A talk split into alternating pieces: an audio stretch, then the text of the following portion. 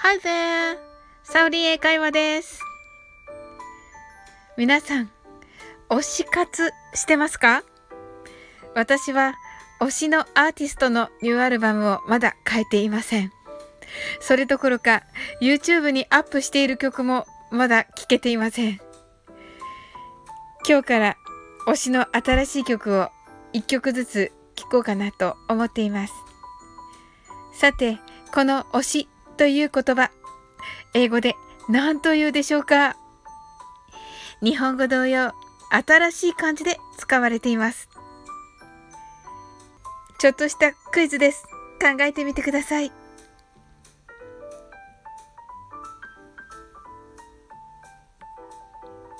はい。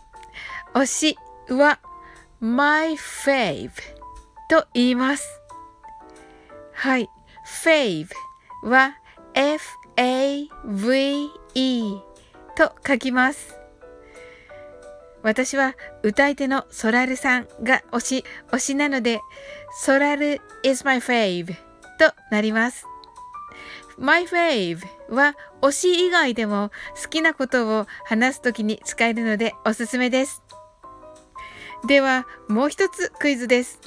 この fave は何という英単語の略でしょうか？そうです。favorite 好きなものなどの略です。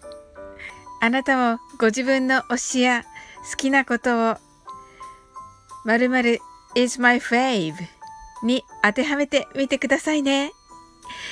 私もあなたに English is my fave と言っていただけるように頑張ります。今日も楽しく配信させていただきました。最後までお付き合いいただきありがとうございます。この番組はお好きなことをしながら耳だけこちらに傾けていただく聞くだけ英会話をコンセプトにお送りしています。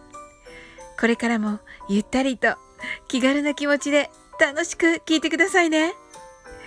コメントやフォローいただけると本当に嬉しいです。それでは次の放送でお会いしましょう。That's all for today. Thank you. See you.